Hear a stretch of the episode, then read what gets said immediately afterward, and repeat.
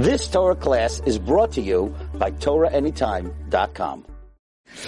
Tonight, uh, we are learning with Washlema to Chava Bat Chaya Esther, as well as to all the people in Israel that need uh, refuah shlema from all the attacks, as well as Leila Nishmat. The oh, unfortunately now it went up to 1,300 um, uh, holy souls that lost their lives during this uh, this war, as well as Leila Nishmat to Reb Avram ben Chaim Yehuda and Yecheskel ben Reb Avram. So.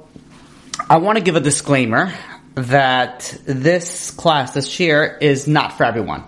And there will be a lot of, uh, um, I'm, I'm, trying not to make it gory at all, but there will be a lot of, of news in here and some people, it makes them very anxious. Even though the real reason why I'm giving this year with the title that, uh, you know, if, if you join, you really, you kind of know what the title is. If you click this year, you probably know already what the title is. But the reason behind this title of of people supporting Hamas, people supporting the Palestinian Authority, is because it, you know has come to my attention from a few different sources that people have a lot of anxiety over this, and uh, that is one of the reasons that I decided to speak about it. And the anxiety is what's going to be with the world, like what is the world going to say? Better yet, about Israel, about the Jewish nation, and um, the anxiousness that people get over this, and we'll soon go into great detail on why that anxiousness uh, uh, comes about and for, for kind of good reason. Uh, this share is really for them, for people that, and, and I'm going to bring a lot of sources from the news media that's not the Jewish uh, news media, um, and that's really where the anxiety comes in. So the disclaimer is for those people that are not familiar what's going on in the world regarding the non-Jewish news media um, and you don't have any anxiousness on this, there's no reason for you to listen to this class. Skip it, go to the next one. Even though the information at the end of the class is very important for everyone, uh, but I don't want to give anybody any extra anxiety uh, that is uh, that is not uh, that is not needed. So, with that being said, since this massacre happened, since the the 1300 uh, you know, Israelis that were murdered, the men, women, and children, the world in general, in general, was on Israel's side to a certain extent. Uh, that quickly changed even while the bodies were still warm. The the there has been a, a, change in the tide, and that change has been continuing. Something that I thought would happen, I hope that wouldn't, but I thought would happen, and I see that it's happening more and more. Uh, you have people that are smart enough and they look at the evidence in the world and they see, okay, you know, like it looks like Israel is right in this whole, and, and, I'm not talking about Jews, I'm talking about like the, the secular world that doesn't know what's going on. But now that they see a massacre of 1300 people in the most brutal way possible, now they come to realization, okay, fine, you know what, maybe what Israel was doing until now was the most humane thing possible. And there are a lot of people that have that, that seichel, that, that intellectual understanding, and, you know, Baruch Hashem, that for, you know, for them. And it's also, you know, it's also, you know, Baruch Hashem, that it's the leaders of the countries that have this mindset, from anywhere from America to European countries. However, the population in the same countries that the government is supporting Israel is very, very divided.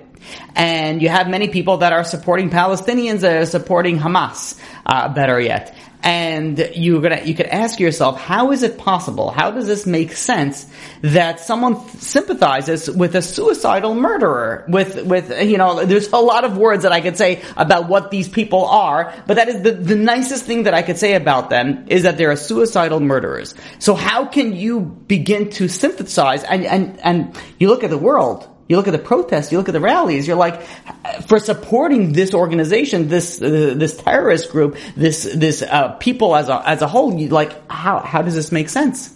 How are people able to come to this conclusion with what's going on in the world? And the, the sad truth is, we don't even begin to know of what and how the world really, really feels. There was a interviewer that went around in New York City, going around to people in Manhattan and interviewing them, asking them. This is a, this is not recently. This is like a, a, maybe a day or maybe a few days after the attack. And they he went around asking people, just interviewing random people in the street, what Hamas did was it justified. And they ended up speaking to 30 people in New York City. And the astonishing number that came out is 28 out of that 30 said yes, what Hamas did was justified. Now, many don't know the gory details of what happened in that massacre where terrorists went and brutally murdered 1,300 men, women, and children. But whatever you think could be the worst thing that could happen to a person, to a woman, to a child, they did that and more. Like that's the level. I do not want to get into gory details. I have the gory details. I do not wish to share the gory details because I don't think that's beneficial to our uh, listeners. But the the goriness is beyond comprehension, and this is not something that's hidden. This is something that is very well known. Yet you still have 30 out of the 28 out of the 30 people said, yeah, what Hamas did was justified. I don't know if I can come to any conclusion where I can say, yes, it's justified to murdering babies. I, I don't know. I mean, maybe in, in a far imagination, but I don't know how 28 people can come to the just, justification and to the conclusion that Hamas was justified. Yet, this is what's happening. This is how people feel in New York uh, City. Again, do not want to cause you anxiety. If this is causing you anxiety, I would either say stop the class, listen to a different class, or skip all the way to the end because that's where we discuss the reasoning behind this. But let's go on a little bit further. The protests when George Floyd was murdered by a policeman, there were riots supporting throughout the entire world. One man was murdered the entire world was was rioting to support not obviously supporting the death but so, you know supporting like that that rioting that this was bad and there's something that has to be done for it.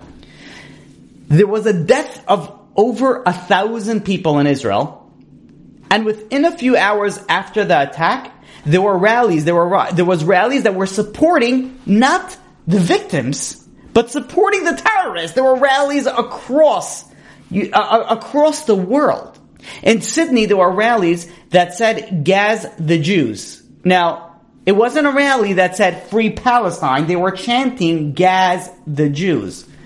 There were rallies in the following countries. Some will shock you and some will not. Yemen, not a shocker. Iran, not a shocker. Pakistan, not a shocker. Moroccan, Morocco, not as much of a shocker. United States, there was rallies supporting Hamas in United States, Bangladesh, Canada, United Kingdom, India, Australia, Kuwait, and Iraq. Some of them you would think, okay, it makes sense. Some of them you'd be like, wait, what? These are my neighbors. These are the people that I live with. These are the people that are near me. And you know what they're screaming at these rallies? They're screaming from the river to the sea, Palestine will be free.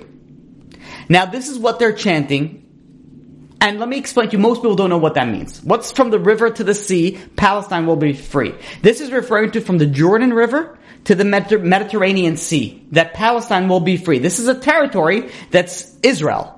They're saying that what, what are they saying? And this is not from me, this is from the ADL, the anti, it's an anti-hate organization, that this is how they're coming out to explain what this slogan means.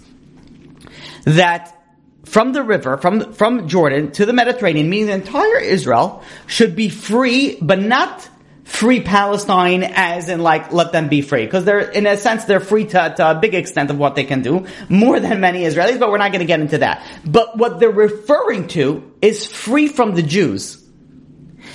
Palestine, what they want is to be free from the Jews, meaning they don't, what, what does it mean freedom? It doesn't mean freedom that they're able to do whatever they, they want no Jews. So when people are chanting, from the river to the sea, Palestine will be free. The meaning behind it, the simple meaning behind it, that means free from Jews. Death to the Jews, remove all the Jews, get rid of the Jews.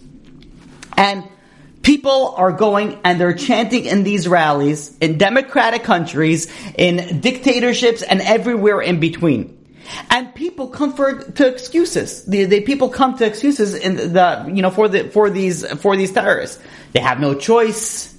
They are born, you know, you know, they're, they're, they're one of the, the saying, they're born dead. And what else could they do but fight back? And, and what, you know how these twisted minded people, what they're saying is, oh, this is something that is heroic what they're doing. I don't know how somebody in their right mind can come and say what they did was heroic. murdering innocent women and children. I, I don't know how you can say they don't. They weren't fighting against the army; they were fighting against civilians. And if you think, okay, wait a minute, they have no choice. Every single peace talk Okay, whether I agree with it or not, you could look at my, some of my previous classes. My, my stance on peace is very, very clear. But regardless of that, every single peace talk that the Israeli government did with the Palestinians, the Palestinians walked away. They didn't counter and say, you know what, we want this, but not this, and then we'll do peace. No, no, no. They walked away. You want to know why they walked away? Because from the river to the sea, Palestine will be free. They don't want peace. They want no Jews. That's what they want. And they're very, very clear about it. And if you think, okay, you know what, it's the Arabs and they're siding with their own. And it would make sense you would side with their own. But it's not. It's the liberal left. It's Americans. It's Canadians. It's Australians that are not Islamic, that are not Arabic, and they are siding with these people. And you're coming to a question that's very, very appropriate. And that is how? How? It's so obvious. There was just a massacre. How are you supporting terrorists? If this terrorist would have done, you know, even a small percentage of what they did to Israel, to any of these rioters' families, they would denounce them from today until tomorrow. So what happened now that it's against the Jews that our people are siding with the terrorists? And that is what people are talking about. This is what people are asking, and this is what pe- brings people anxiety. But as anything that we do, and whenever we look at current events, there's always lessons that we have to take away. And before we answer the how, we have to stop for a second and look, you know, do we look at our own lives the same way?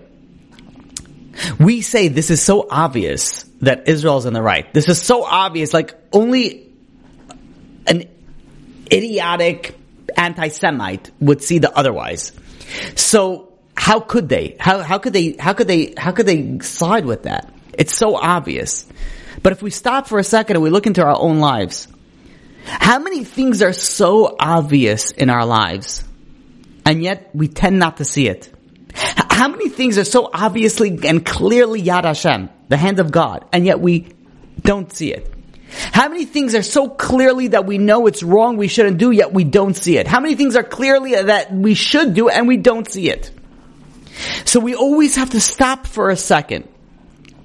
And we're going to get into a lot more detail, but I wanted to stop for a second and say, maybe this is something that we could look into our own lives. Maybe this is something that we could see in our own lives that is as clear as day as we're telling other people, it's so clear, how can you be so blind? Then maybe HaKadosh Baruch Hu is telling us, how can you be so blind? It's so clear. And each one can interpret that in their own ways, in their own lives. But let's take it a step further. Last night, on October 17th, at about 7 p.m. local time in, in, Israel, there was a hospital in Gaza that was hit with a missile. Now this is, I'm sure every single person is aware of this situation, every single person heard about this. This missile, just for clarity's sake, landed in a, in the hospital parking lot. It didn't land on the building, it landed on the parking lot. There has been days upon days on debates on how many terrorists killed you know how many how many Israeli people or babies and, and women were killed in these terrorists? Well, you know, was it this amount? Was it was it thirteen hundred? Was it eleven hundred? Was it seven hundred? Was it three hundred? Uh, days and days coming to a calculation and tallying up how many how many Jewish people were killed during this massacre. Within a half hour, and I'm being very generous by saying a half hour because it really has been within minutes, but let's say within a half hour, the entire, I shouldn't say entire, the majority of the media, not the Arabic media, the world media, came out and said that 500 people in Gaza died from this attack on the hospital. And who did they blame it on? None other than Israel. It was an airstrike. They were very clear what it was. It was an airstrike that went and targeted a hospital and killed within minutes. They were able to somehow do a tally, doing a, a, some sort of Rain Man shtick, and they were able to say, "Oh yeah, we see over here, 500 people die. Over 500 people died." And you know, all the news media jumped on this. Not to use this as any example, but whenever I do, uh, uh, you know, a class, I do research. I do research from all areas. Um, and Al Jazeera, which if you don't know what that is, good. Don't look it up. Don't know about it. It's garbage. Uh, no, you know what? Garbage makes it look nice and good. It's less than that. Al Jazeera, the the uh, the the the title was a massacre. They, they oh they got to use the same word, right? A tit for tat. Massacre. Israel kills 500 in Gaza hospital strike. Not too long after that, there was a journalist from that same said company organization, Al Jazeera. The name of this journalist was by the name of Farida Khan. She was working in Gaza and she posts on social media that she saw with her own eyes that it wasn't an Israel airstrike. This was very, very shortly after this attack. It was a Hamas Ayyash 250 rocket. And she writes in her post that Al Jazeera is lying. The truth of the matter, and this came out a little bit later, Israel went and did some research on it. It turns out that Islamic Jihad, another terrorist organization in Gaza, not only Hamas is over there, also Islamic Jihad, they blew up the hospital. How did they blow up the hospital? It was obviously an accident and they were aiming, they wanted to kill Jews. And uh, one of their rockets didn't make it into the Jewish territory and landed in Gaza and ended up in this, uh, you know, in, in, the in the parking lot of of of Gaza. Now, this information came out, and everybody was aware when this information came out that Israel was not responsible for this attack. Yet, at this point, when all this information came out, American news media including CNN, MSNBC, New York Times, BBC. I've done too much research on this. I am not interested. I don't enjoy this type of research. But they all came out with what? With a similar title. And the title was Palestinian and Israeli official are at odds over who is to blame for the devastation. Now, this is after everything was confirmed. Now when I say it was confirmed, that means with proof. What is the proof? That this came into being that this was not Israel, and you'll soon see why I'm bringing up all this information and getting so much into current events. Why was this so obvious? The proof, what came in all different facets. It came in visual, meaning they had video. And it wasn't IDF video. They have a video, I believe it was channel 12. I don't know from where, I, you know, it was just a news outlet. It wasn't a Israeli news outlet. It was either some sort of foreign news outlet that they had a camera pointed at Gaza for, you know, just to see what's going on. And they released the footage. And the footage shows that you see from Gaza bunch of missiles shooting out towards Israel, and one of them didn't make it, landed short and blew up, and you see an explosion over there. This came out with visual proof, and if that wasn't good enough, there was radar. There was uh, there was a, a, the Israeli the the IDF sent out uh, an, another clip with radar showing on how this was from Gaza and not from Israel. And if that wasn't enough, the IDF released a taped phone conversation, or better yet, a tapped phone conversation between two Hamas uh, terrorists confirming that it was from their own. And this is widely available. On all news media, it's widely available. Yet, this happened yesterday, right before the class. I was a little bit late because I wanted to see, like, okay, wait, maybe they changed their mind. I went really quickly, right before, right before we started this class. What, so what's the world saying about this particular thing? And I looked at news media, and you know what they're showing? The secular world? The devastating Gaza hospital blast, I'm quoting, is shrouded with uncertainty. And uh, the title continues, here's what we know and here's what we don't know. Wait a minute. Uncertainty? Like what more proof do you need? How much more proof do you need? You have visual, you have audio. You have visual from different levels of visuals for crying out loud. Yet somehow people are like, hmm, I don't know. Maybe it's, maybe, you know, the Palestinians, Hamas is saying that it's Israel. Oh wait, Hamas. Let's think about it. Hamas, the people that are terrorists, the people that have nonstop been lying about everything that they're doing, they're saying it's Israel's fault. Yet Israel is saying, no, wait a minute, we have proof showing A, B, and C, D that it's very clearly not Israel's fault. And now it's, it's a mystery. We don't know.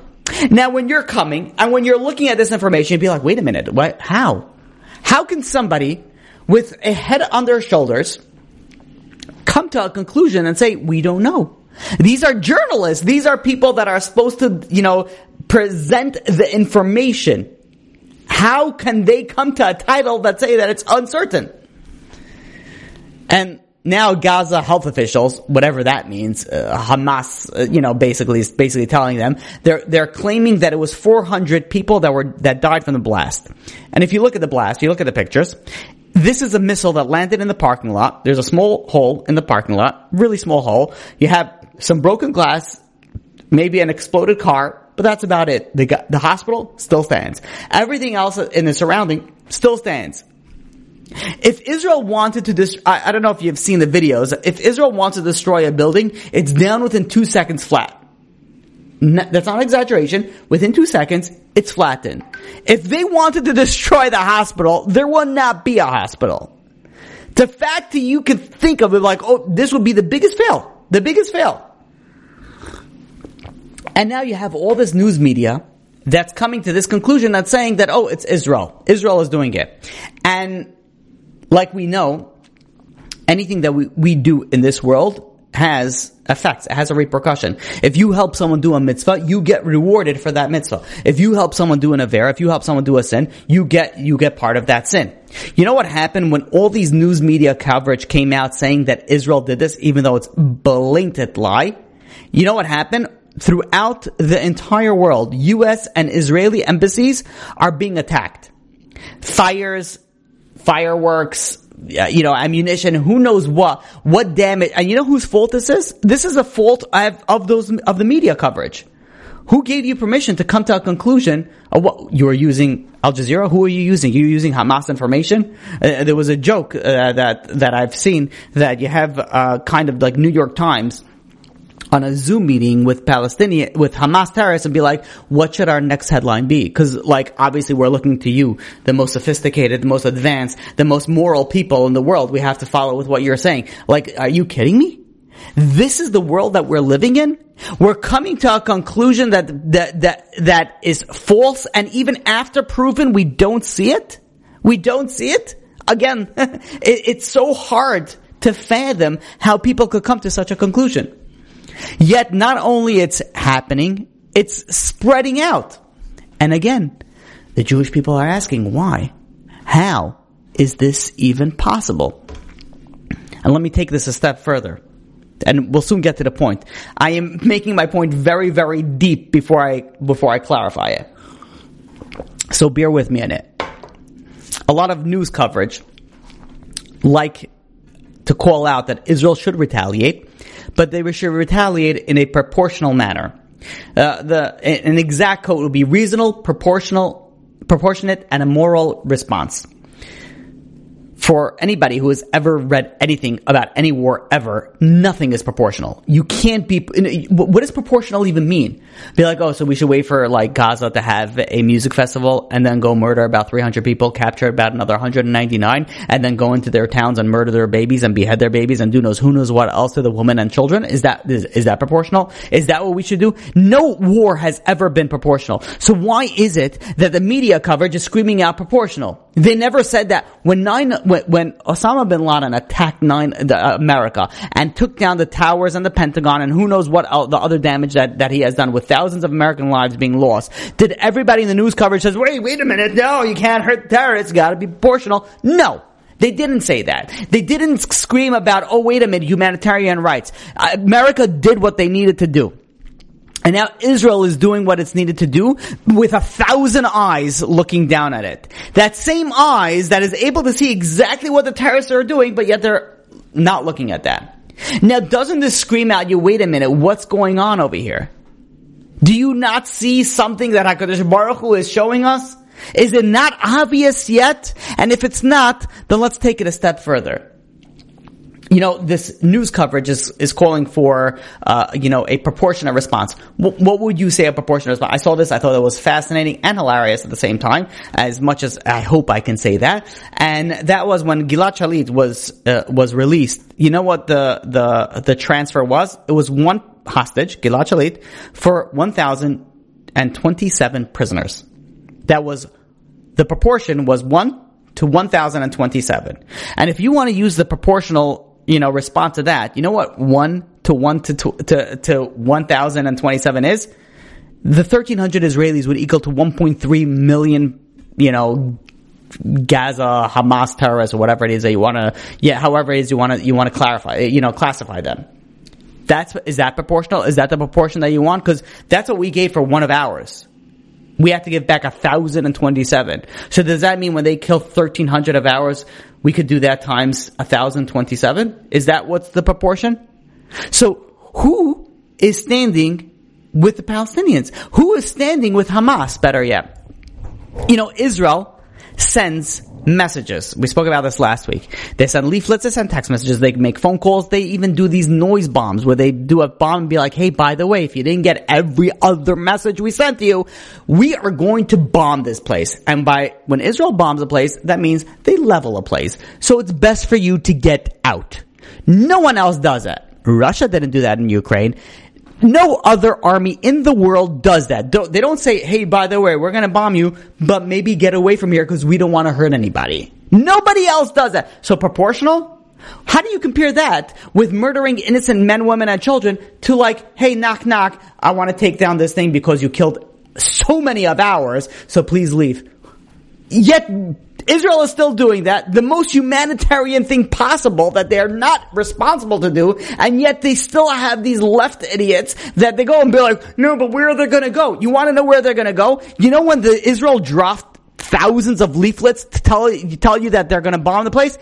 They put a map over there in case you're, you know, nothing going on in your head over there. They were like, we're gonna bomb here, you go here directions. Travel along the red line to this point. And if that's not bad, if, if that's not easy enough for you, they even say, we're not bombing between this time and this time, so please travel now. How how much clearer can you be? How much clearer that can you be in, in this situation? And yet the world still doesn't see this. And people are anxious about it. And again, we're going to take it a little bit deeper before we clarify and before we, un- we answer this many people, I thought it was only non-Jews, but after my last uh, share, after the last class that we gave, I surprisingly got emails, messages, text messages from people, and I, I, I think, I really think everyone that did reach out to me for that, that the Jewish religious Orthodox, they were like, oh no, I, you, know, you really opened my mind. I really thought that the Palestinian had some sort of, you know, like obviously they didn't, they, you know, they weren't justified, but they had some sort of reasoning of what they're doing.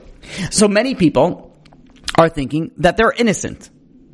That most of them are innocent. And most of them want to live peacefully. And I'm not talking about Hamas over here. I'm going to be very controversial and I'm going to say I'm talking about the Palestinians. That many of them want to live peacefully. In fact, many say most of them want to live peacefully. And while that may be true to a certain extent, one word I wouldn't use and that most of them. Most of them I do not believe want to live peacefully. There is a widespread support from Palestinian Authority and from Palestine for Hamas. Again, remember, they were an elected government. And this is going to shock you, but Palestinian Authority, not Hamas, the PA, will pay the families of these 1500 terrorists, Hamas terrorists that are dead. They're to pay the families almost $3 million this, just this month. The way that it works in the Palestinian Authority, for those people who think the Palestinian want peace, that every terrorist that is cl- killed in the line of duty, i.e., what does it mean the line of duty? A- attacking Israelis or being a martyr, the family receives, first of all, immediately about $1,500 American dollars. And then about $353 per month, that comes out to about 1400 shekel per month, an allowance for life. If you have a family member that went and killed an Israeli person in cold blood, they reward them for that. They get an allowance. They pay for that. if they're married and if they have children, the terrorists, they get an even higher rate. And there was about 50 terrorists that were captured alive during this massacre. They're going to be getting salaries while they're in prison. Meaning the PA, the Palestinian Authority, the ones that, oh yeah, we should make peace with, they're paying these terrorists, oh by the way, thank you for what you did for trying to murder Israelis, and we're paying you a monthly stipend.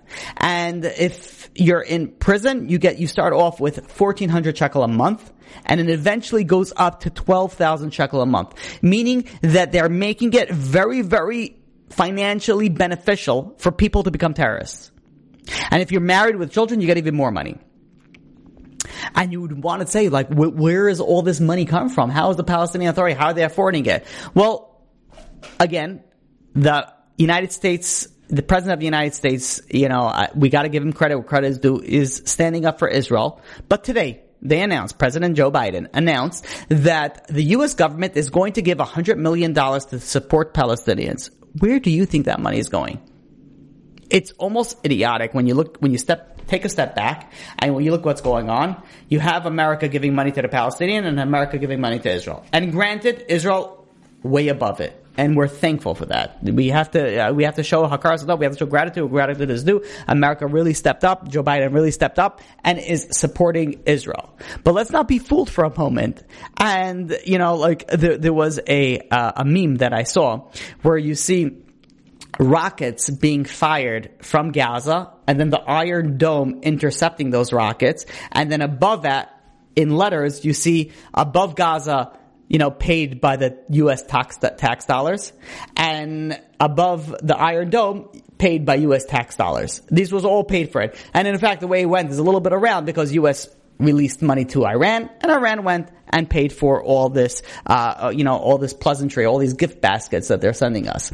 So, you're looking at all these innocent Palestinians, and yes, many of them are don't get me wrong. Many of them are, and they don't deserve to die. I'm not saying that they deserve to die. I'm not saying that they should all be eradicated. Many of them are innocent. Many of them are are are, are really good people. I, and I'll tell you personally, I have people that are Arabic that are Islamic from you know from from origin. They listen to Shiurim. They love the Jewish people. They just they want to be Jewish. They're scared to you know about it. You know from all Arabic countries. There are many people that are good. They're they're scared they're stuck in a situation. But most of them, I don't believe so. I do not, uh, you know, I do not believe so. You know what? You know what they teach in Gaza? They teach kids, not college educated. They teach kids to hate Jews. They teach kids, children, to cause terror, terrorist attacks. There are camps. These are videos that Israel didn't put out. Hamas puts out that kids and teenagers are trained to kill Jewish people, not to kill the army, to kill the Jews, kill the innocent men, women, and children. That's, and in fact, there's a game, and the game is called Stab the Jew. And you can see this video is online where you see Palestinians are walking, they have these yarmulkes, and then you have other, these are kids, other kids walking with knives, and they go and they stab the Jews. And, they, and this is the game that they're trained as little children. This is the education that they're getting in these places. And the education that the Palestinians and the people in Gaza are giving their children is not about love and peace for all those naive people. It's about hatred and murder. To take this a little bit further, Gaza is one of the most, if not the most densely populated area in the world. There are 199 hostages. Many of our children, our women are, is a, one of them is a Holocaust survivor, elderly. You're telling me that the people from Palestine that they just won't they don't know where they are? How do you hide 199 people in such a densely populated, people know where they are. The Palestinians, the people in Gaza, they know where they are. The innocent people, they know exactly where they are. You can't, you can't hide so many. I'll, I'll make it very simple for you. There was a French Israeli citizen by the name of Mia Schem, one of the hostages that came out in a video saying, you know, uh, you know, they're treating me nicely, whatever, all on, obviously under the, the, the, the gun of Gaza. But they say over there, she was in the hospital for three hours because she was injured. Where are the surgeons, the doctors? They didn't know that she was a hostage. They didn't know about this United Nations, you think that, you think the, the humanitarian situations that are going on that they don't know exactly where these hostages are? Under which regulation of war is this allowed? Under, if, if they're so good, and there's so many innocent people, why are they not stepping up and saying, you know what? This is not right. And now granted, they can't say that. They can't. They can't because, you know, the Hamas terrorists will kill them. But are they presenting this information to there's plenty of ways to send this information to the IDF. Are they doing that? I don't know. I hope so. Chances are probably not. Maybe some are. I want to share with you something from, from uh, um, something we, we shared before by the name of, of, a woman by the name of Brigitte Gabriel. She is a Lebanese American conservative author. Um, she claims this is not this is again she from Lebanon. She claims that 15 to 25 percent of the world's Muslim is Islamic people are plotting to attack the West. That means that 15 to 25% of Muslims are radical. Whatever this number it is, if it's true or not, I'll let you decide for that. I'm just presenting the information of what she, she, she brings out. Right now, there's 1.9 billion Muslims in the world. If you take 15 to 25%, that ranges between 285 million to 475 million radical Muslims. That's not a low number. That's a number of amount of people that live in America. That's how big that number is. Now you could say, well, most of them are peaceful. And you know what? In that, when you speak about most in, in the Islamic world, I agree with you. They are peaceful. Most of them really are. But the most of them is irrelevant. Germans, most of them were peaceful. That was irrelevant. Six million Jews died. 60 million people overall. Russia, historically, most of them were peaceful. Again, didn't make a difference because they were able to kill 20 million people. China, most of them were peaceful. Again, didn't matter because they were able to kill 70 million people. So when you look at this number, 15 to 25%, what do you think is the percentage in Gaza? And again, I do not want to scare anyone. I do not want to cause anyone anxiety. So skip over the, the following thing because it will be not a fun fact. What percentage of people do you think live in Gaza that want to, are radical and want to kill Jews? If you think 15 to 25%, then you're daydreaming because it's a lot higher than that. But you know what? Let's say 25%. You know what 25% of the 2.2 million people living in Gaza? That's 550,000 radical Muslims that want to kill people in the West. That's not just Israel. That's America, Canada, Australia, just anywhere that's not Sharia law, anywhere that's not Islamic, uh, you know, run. That's what they want to destroy. That's the best scenario. The realistic scenario is probably closer to 90, but even if we say it's 60% of what Ga- you know, people in Gaza, because again, maybe you could say it's not to their fault, and you know what? I, will probably agree with you that it's really not their fault because they're trained from when they're little kids to hate. So, so how do you blame them? Only Hakadosh Baruch Hu can judge. We we can't judge, but realistically speaking, I think 60% is a very fair number. You know what 60% of 2.2 million people are? That's 1.3 million people. 1.3 million people. That's a lot. You know, a lot, a lot, a lot of people that want Jews dead. So now, to just clarify what they are saying, and this is a direct quote, they love life, meaning the Jews, we love death. That is what uh, Hamas is saying. Now, many people in the West are claiming that this Gaza is the world's largest open air prison. The world screams, this is barbaric. This is unhumane. There's a humanitarian crisis that's going on over here. What do you, what do you do to somebody that yells from the river to the sea? Meaning all Jews should die is what they're really saying. They're screaming all Jews should die. What should the Jews do? Should the Jews just open up and say like, oh, Bechava, please come in? You know, what really should be done is get rid of them. Someone that's, what the Torah tells us, if someone's coming to kill you, Hashkim Largo, you have to go and kill him first. You don't wait and be like, oh, let's see what's going to happen. No, you go and destroy. But Israel doesn't destroy them. They say, okay, wait, you want to kill us? And they're like, yeah, we want to kill you. I'm like, okay, so we're going to build a wall.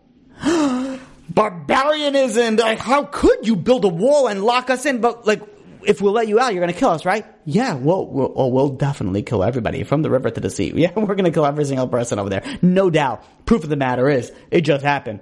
Oh, you know, but like, okay, so I guess we're just going to, we're just going to build a wall to protect us. People don't realize the reason why the wall is there. And by the way, the wall is not only on Israel's side. It's also on Egypt's side. Yet, not a single news media, you know, speaks about that. But that's a little bit more on that later. The wall is there to protect Israelis, not to block in the Palestinians. The Palestinians do whatever it is that you need to do, you want to do. We're here to protect ourselves, and that's why we put a wall. And you know what? The world is screaming, this is an open air prison. Are you kidding me? What would you do? What would you do? If you had people that are screaming to kill you, and you just look at like how humane Israel is. Again, I don't agree with everything, but let's like present facts. There are almost 7 million Arabs surrounding Israel, including in Israel. In Gaza, there's over 2 million. In the West Bank, there's 3 million. In Israel, meaning as an Israeli Arab, there are people that are in the Knesset that are Arabic, that are Islamic. In Israel, there's 1.6 million Arabs in a nation that's what, almost 9 million? There's 1.6 million Arabs in the Israel as a citizen of Israel. How many Jews are in these Islamic countries? How many Jews are in Turkey? How many Jews are in Egypt? How many Jews are in Yemen? How many Jews are in Syria? How many Jews are in Iraq? How many Jews are in Jordan? Let me make it a little bit more simpler. How many Jews are in the West Bank? How many Jews are in Gaza? The answer is a fat zero. The Palestinians, the Arabs, they're all over. The Jews welcome them in. How many Jews are in the Arabic countries? Fat zero. There's none. This information is basic knowledge. You don't have to be a genius to learn this.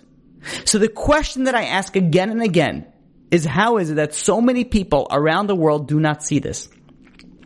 How is it possible that so many people are blinded by evil?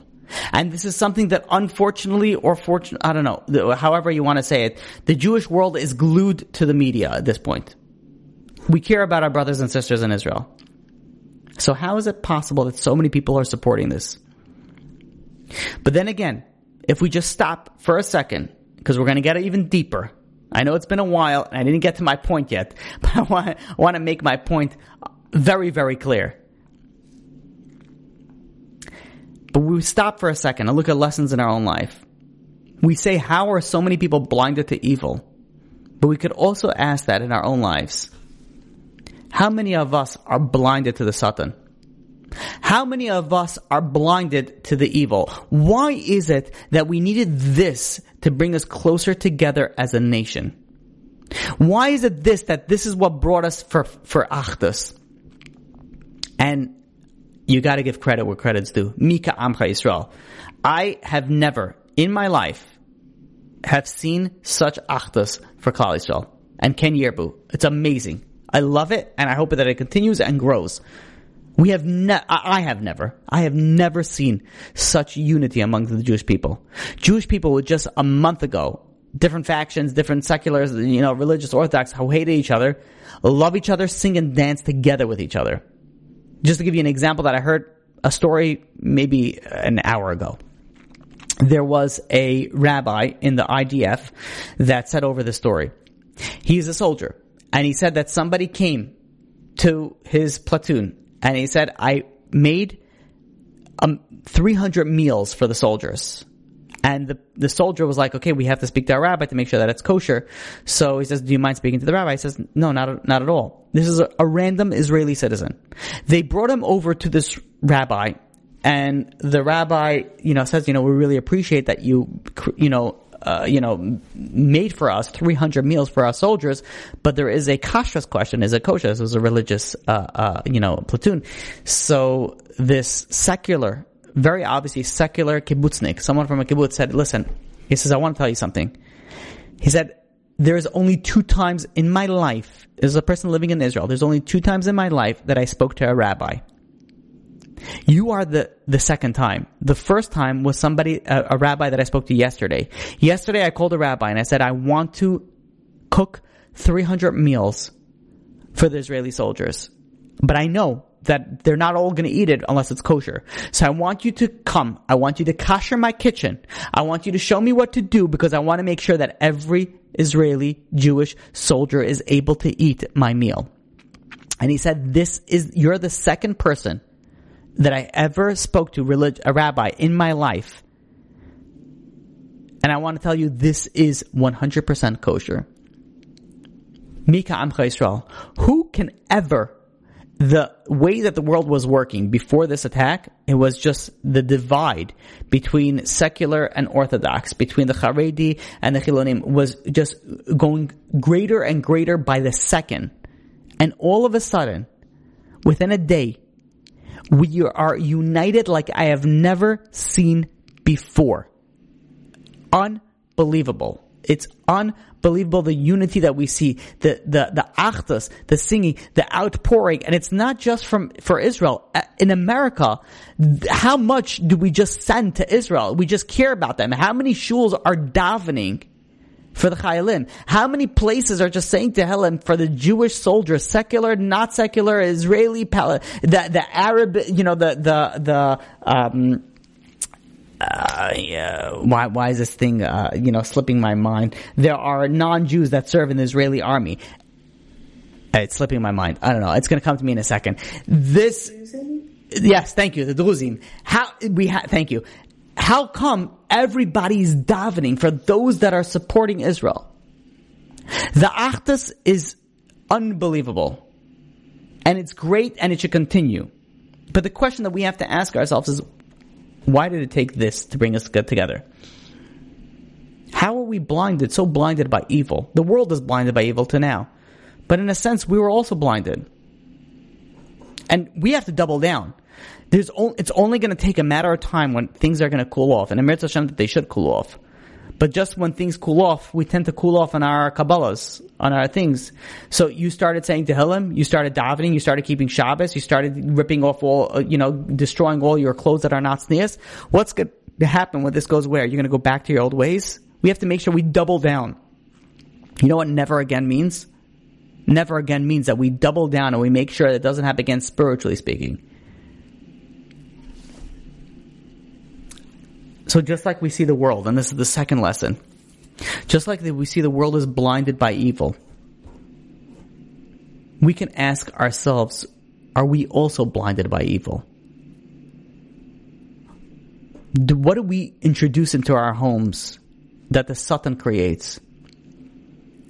What do we think that the Satan brings in?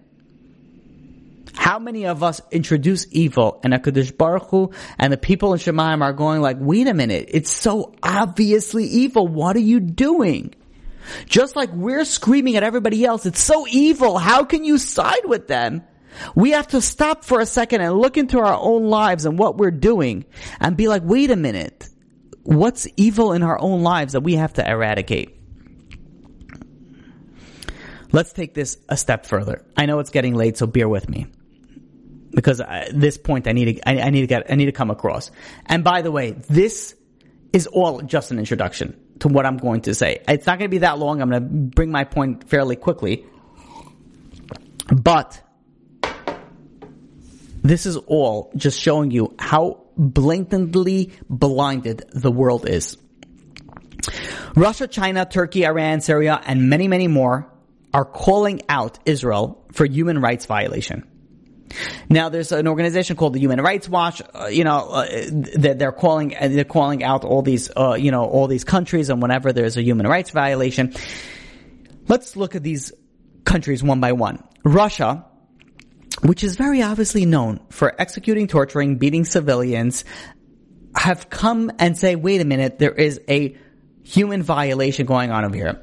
And now I don't know how how you can be less blinded by this and be like, they're literally massacring like their own and people nearby them in Ukraine. And they're coming out and saying, wait a minute, this is a violation over here. What's going on with Israel? How do you denounce Israel? I don't know. But that's what's going on and people are like, yeah, uh, somehow people do not make that connection. I don't know how. China is another country that's calling human rights violation on Israel. China has a coercive population control. They have forced labor. They torture, they abuse, they repress religious expression, they do many, many more. Yet the China, the, the Chinese foreign minister, Wang Yi, says they're warning that Palestine is in a critical situation. Wait a minute. Murderers, terrorists are in a critical situation? Isn't that good? Like, don't we want terrorists to be eradicated? Why would anybody want, this is not a political movement. This is not a move. Political movement will be like, let's come to some sort of peace agreement. This is not from the river to the sea. That's not political. That's genocide is what they want. China has zero con, con, they didn't condemn Hamas once. From the start. And, uh, you know, there's, there's a professor from Tamkang University who focuses on China-Israel relations. Does he want to know why China did not denounce Israel once? By the way, you know, as I'm giving you this information, I'm wondering like, I don't think you guys need to listen to news. I could just give you guys the news because technically that's what I'm doing right now. But we'll soon see what the point of all this is. But this professor, you want to know why he said that China is not denouncing Israel? There's financial reasons behind it. They want to score points with the Arab countries, and they know if they denounce Israel, Israel, the Arab countries are going to go against them. Like, so they're, it's all financial at this point. And in fact, CNN, you know, that they are, but they said that weapons that used by Hamas appear to be Russian and China, Chinese made. So it makes sense why they're going and siding with, with this, uh, with this side. S- the fact that Syria is, is screaming human rights is, is like beyond cap- beyond understanding. They literally murdered hundreds of thousands of their own of their own. And not too long after that, they're saying, well, humanitarian crisis over here. I, I don't know how the, the, the world can take this information and be, it, when I'm reading this information, I'm like, wait a minute. This is a joke, right? They're like, this can't be real, right? You can't tell me that Turkey, Iran, and Egypt are over here denouncing, like, are you kidding me? Like, what? Like, there's gotta be a joke. But it's not. And that's the scary part. It's not. Egypt is adding reinforcement, preventing, from preventing these people in Gaza from going into Egypt. Islam and Islam, guys, you're one of the own. It's your brothers. Take them in. Humanitarian aid, take them in. Why are you not taking them in? No, they're blocking them out. You want to know why? Because nobody wants terrorists. They know that they can't vet out Hamas, and who knows how much of Gaza is Hamas. Israel put itself in a situation that I don't know how they're going to get out of. Only if siyata deshmaya, of Hashem's mercy. I don't know how. How many people, the 2.2 million people, are Hamas oriented and just want to destroy? God, Egypt knows Gaza has that. That's why they don't want them. No country wants them. Yet it's Israel's responsibility to take care of them. Oh, what are you doing with the with the electric and the water? Why should I supply with the enemy with with with infrastructure? Why? Why? Can you begin to think about that? Now, for many of you that are listening this class this year, you're you're like, yeah, you agree with 100 percent of what I'm saying. So then you come to a conclusion, and be like, wait a minute. So how come the world is not? And it doesn't make any sense. The riots, the rallies, these are, you know, like all over the world. This is a small country. Israel is a tiny country. There's riots throughout the entire world because of this.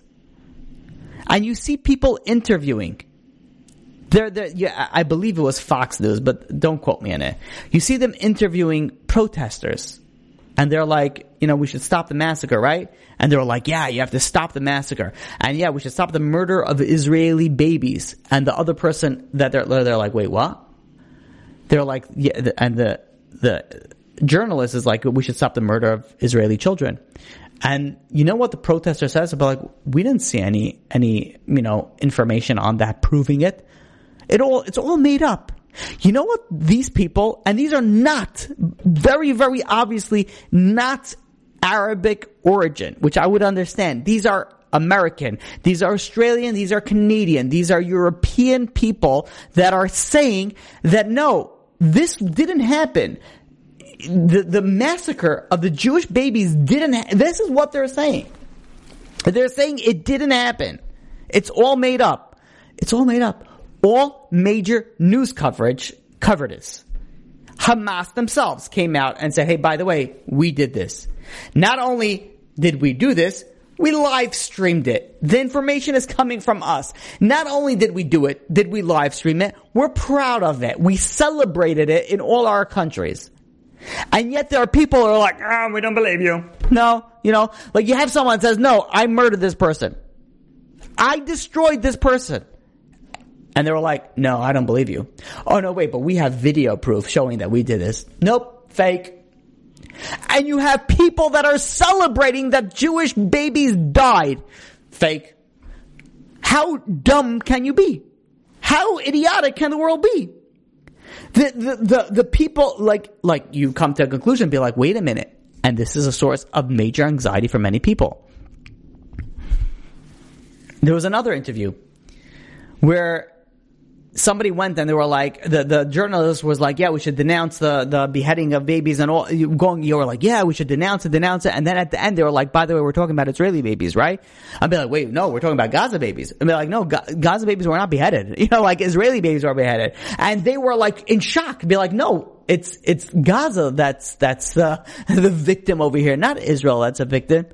And they were like, no, we have proof that it was very obvious it was Israel. And they were like, no, that, that it's not true. You're talking about how people can deny the Holocaust? This is Holocaust denying in real time. The, I mean, I have so much more that I want to, to speak about. We'll have to save it for a different time. We didn't even begin to speak about what goes on in colleges and during there. But you start asking, be like, wait a minute. Like, how blind can people be? Like, it's so obvious. How could there be so many people that are blinded? How could it be countries that are against Israel at this point? And we think we need Israel on our side. We need people on our, we need, we need people on our side. We need America on our side. We need, we need, we need. And I want to share with you the point. The point that uh, I had a lot more ways to, ex, to expand on this, but because of late hour, I'm going to skip a few things. I'm going to get to the point. And that is everything that I spoke until now was just drilling in on how obvious it was that Israel's right and how blinded the world uh, is that Israel is wrong. And I want to share with you the point behind all this, this entire rant that I went to, this entire news coverage that I went to for, for one major point, and that is from this week's parsha. And this is, you know, Rabbi Fran brings us down that the pasuk in this week's parsha, Noach, in Bereshis, the eleventh chapter, the fourth pasuk, we know the famous tower, the famous tower that the generation of the flood, right after the generation of the flood, they wanted to build a tower. Now the Medrash goes and, and, and comments, what was the purpose of this tower? And what happened with this tower? So the Medrash says that what happened with this tower is that a third of this tower was burnt. A third of this tower sunk to the ground, and a third of this tower still remains in existence. Now, Rabbi Fran brings down Rav Nissen Alpert. Rav Nissen Alpert was a Talmud, a student of Rav Moshe Feinstein. And he brings an explanation from another Medrash. And listen to this, because this is going to make everything so clear. And the Medrash is, what was the reason, what was the motivation behind the Tower of Babel? What was the reason that people build a huge tower? And this is based off a pasuk in Bereshis, chapter 11, verse 1. And that's the beginning of this description of what happened over here with the, the building of the Tower of Babel. And it's, it, the, the pasuk goes and says, Vehikol Aretz Safa Achas, the entire land, the entire world was one language. Udvarim Achadim. And they spoke unified words. Now, on this pasuk, the Medrash has three different opinions on what's going on. Why did they build? What was the motivation behind being building the Tower of Babel? So one of the one of the interpretation was that it, it was uh, that the dvarim achadim literally that it, it, means that they were united. Dvarim achadim means that there was uniform. It was united. They all spoke one language and they were very very united. There was a common cause, and the common cause was a new world order, a universal government they wanted to build. A second opinion is dvarim achadim. Dvarim achadim. Chad comes from sharp. They were doing sharp words. What was the sharp words? Explains the Medrash. This is referring to they were fighting sharply against against HaKadosh Baruch Hu. They were challenging God. They wanted to battle God. And in fact, they put a sword on top of this Tower of Babel. They wanted to fight God. And the third opinion of what was the motivation behind this was that they wanted to prevent a future flood. A flood just happened. And they thought the reason why the flood happened is that the, every so often the sky caves in, the world caves in, and there's a flood. So let's build a big tower and we'll hold up the sky that it shouldn't cave down. Explains Rav Alpert. So these are three philosophies in lives, in life. And, and listen to this, because it's going to give you such clarity. One of the philosophies was burnt, no longer exists. The second philosophy has sunk, which means is that sometimes it comes up, it submerges, and once in a while it, you know, it, it peeps its head up. But the third of them is still alive and still well. Now let's explain. The first philosophy, we, will wage war against God. That's, that's destroyed. That's been burnt. There's no, nobody wages war against God. In fact, many people, since from the Crusades to Jihad, they wage war in the name of God. They don't wage war against God. If you want to say atheism, atheism is indifferent to, to a certain extent. So really, what's going, this, this ideology was burnt, was destroyed. That's the first one. It was no longer, it's no longer around. The second one is the New World Order, the unity. They all spoke one language, they were united, they wanted to con- make one government. This philosophy pops its head up every once in a while and tries, but it always, it always fails. It always goes, submerges itself. And that is, we saw after World War One, the nations of the world, they try to form a new world order one government, one unity. They called it the League of Nations. This didn't last long until World War II. After World War II, another attempt called the United Nations. Obviously, anybody that knows anything about news knows that United Nations is a joke. It's a fat joke. It's, it's uh, like at, at this point, I don't know who listens to them. It's like whatever. Yeah, you just talk and do your own thing. Meet upon yourself. It's a bunch of like, you know, people are playing dress up. You know, like they're nonsense. They're useless. Meaning that this ideology of having a one world government you know, pops his head up every once in a while. Until Mashiach comes, it's not gonna, it's, it's not gonna stand. But the third philosophy, the third philosophy still exists and still stands, and that is that we have to build a tower to prevent another flood. That is the people of the of of the generation of the of the flood. What did they say? You know what the problem was? It was nature. Every so often, nature goes and nature destroys itself. Every so often nature collapses and there's a flood and we have to go and we have to protect ourselves. And that's why we're going to build a huge tower to hold up the sky. So that there's not going to be any more floods. You know what the common, you know what the, the more modern terminology of this is? Never again. You know what people say after the Holocaust? Never again.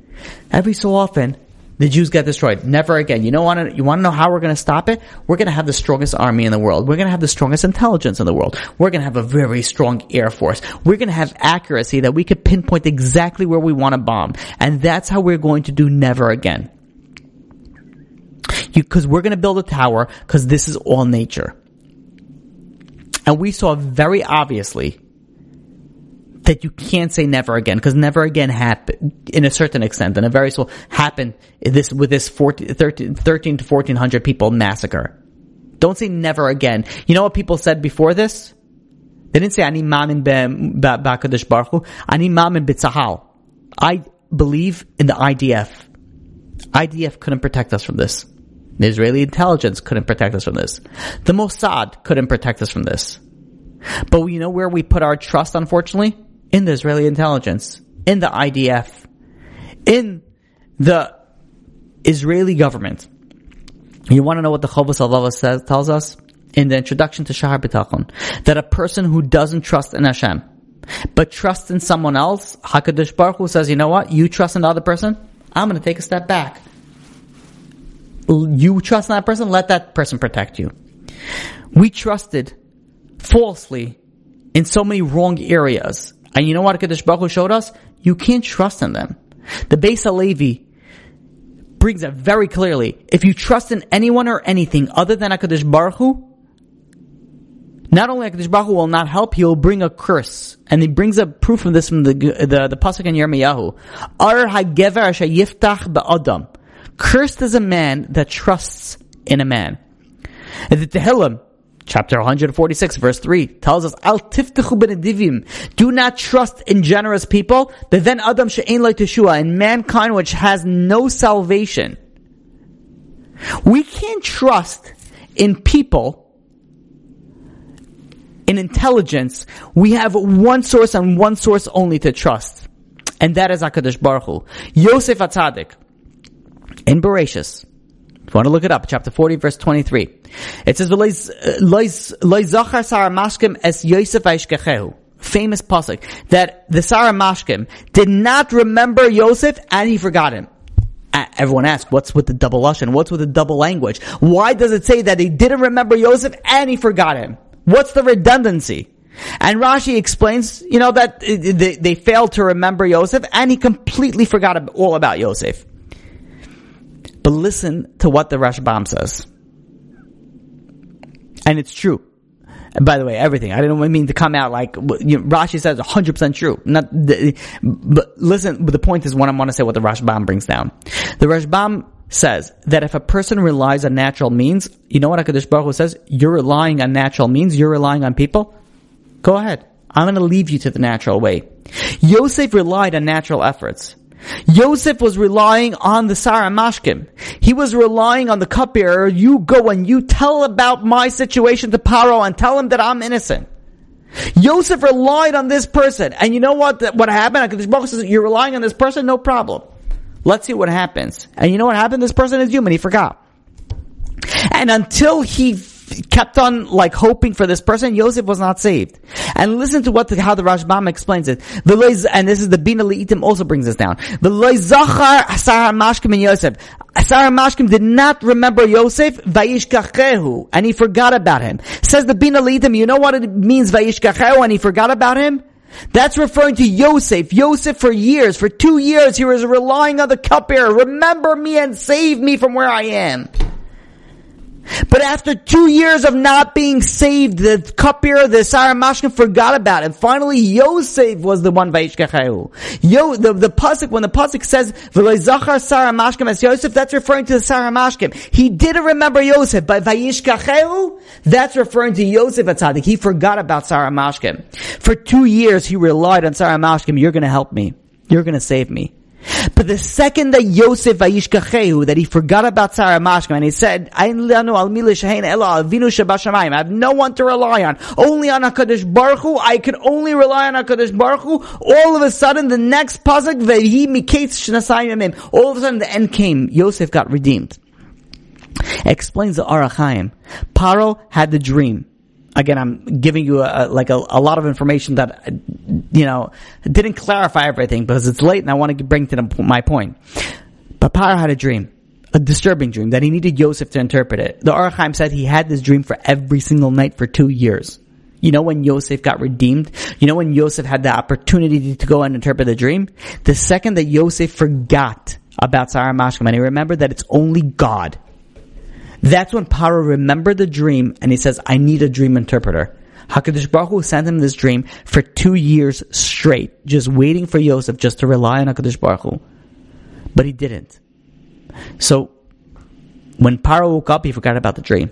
But when finally Yosef forgot about Sar HaMashkim and he only focused on God, now Paro remembered the dream. Now Paro said, I need a dream interpreter. Now Paro said, who's going to interpret my dream? And now Yosef got freed and Yosef got raised up to the level that he was. You want to know the questions that we've asked this entire class, which may seem like a current events class and nothing else other than that. But if you stuck around for this long,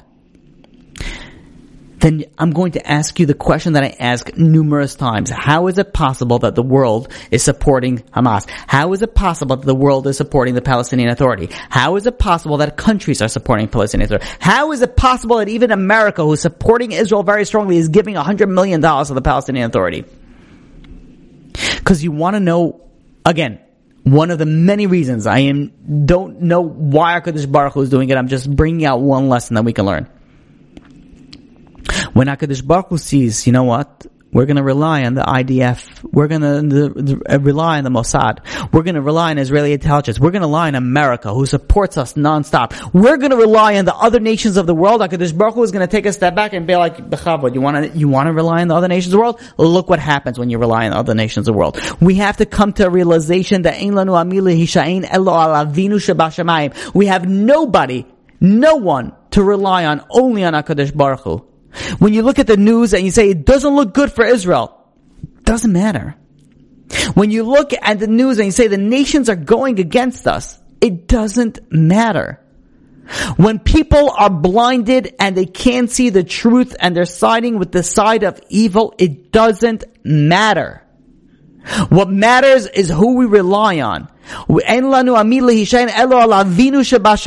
You want to know why, eh, one of the many reasons why maybe HaKadosh Baruch Hu is showing that the world is supporting Hamas, supporting Palestinians?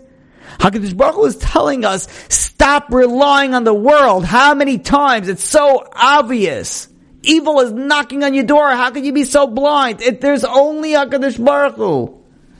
There's only me. There's nothing else, says Hashem. There's nothing else that we could rely on. And yes, we're grateful. We have tremendous akar for American government for giving us and everybody, non-Jew and Jew apart that supports us. We have tremendous gratitude. Not denying the fact. But we don't rely on them. We rely on God and nothing else other than God. And when we start relying on Hashem, then we can see the miracles. These days, we have the opportunity, it's giving to us not daily, hourly, by the minute, that we could work on our emunah and realizing that there's nothing else other than HaKadosh Baruch Hu. We can come to such a, we, we HaKadosh Baruch Hu is giving us, throwing it in, in our direction, the tests of emunah. We have to say, Ein Od Milvado. People are getting anxious. The world is siding with Hamas. There are many people that are siding with terrorism.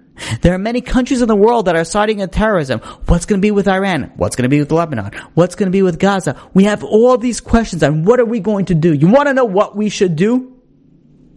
We have nothing to rely on other than HaKadosh Baruch Hu. And that is the whole point of what I'm coming to, to bring out tonight. I, for the past hour, we have went and we have spoken on how obvious it is that Israel's right. And how obvious it doesn't, that, that it just doesn't make any sense that people are supporting terrorism.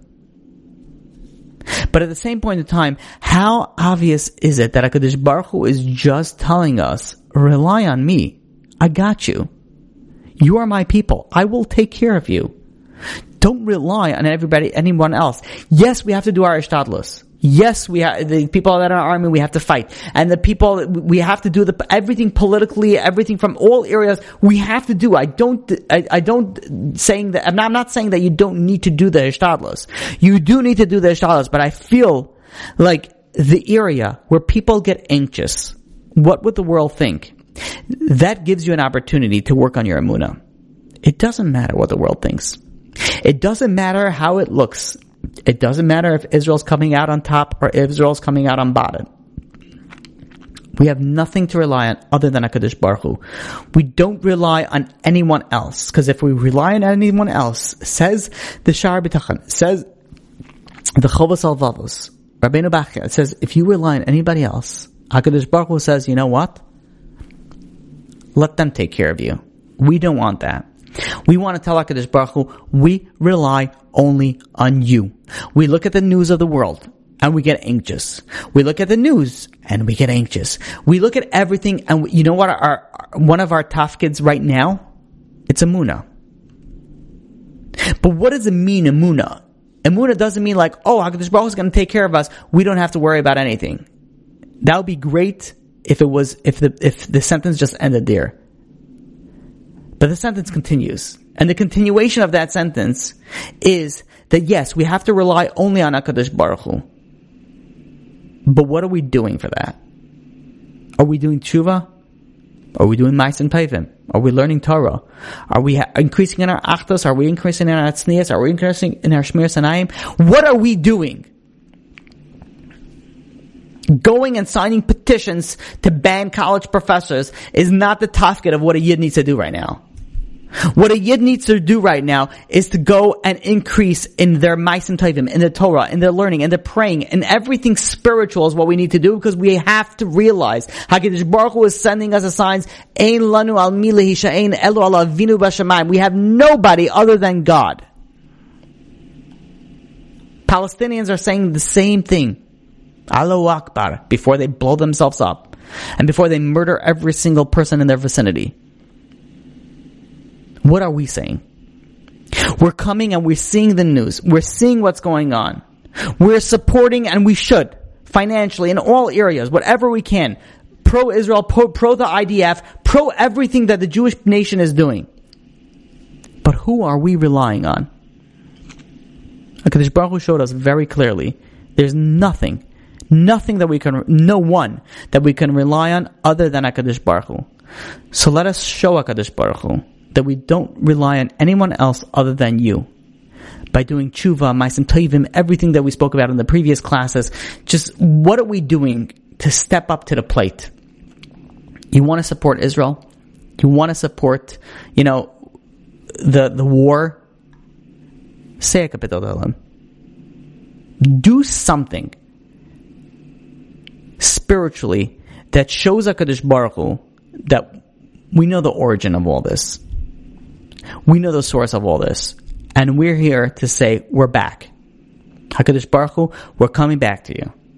We're not, we fell before, but we're not gonna fall again. You don't need to send us any more reminders. We are coming back.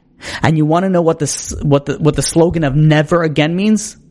That's when we're telling HaKadosh Baruch Hu, you never have to remind us again because we know that we're Jewish, we're proud that we're Jewish, and we're gonna do what's right and what needs to be done.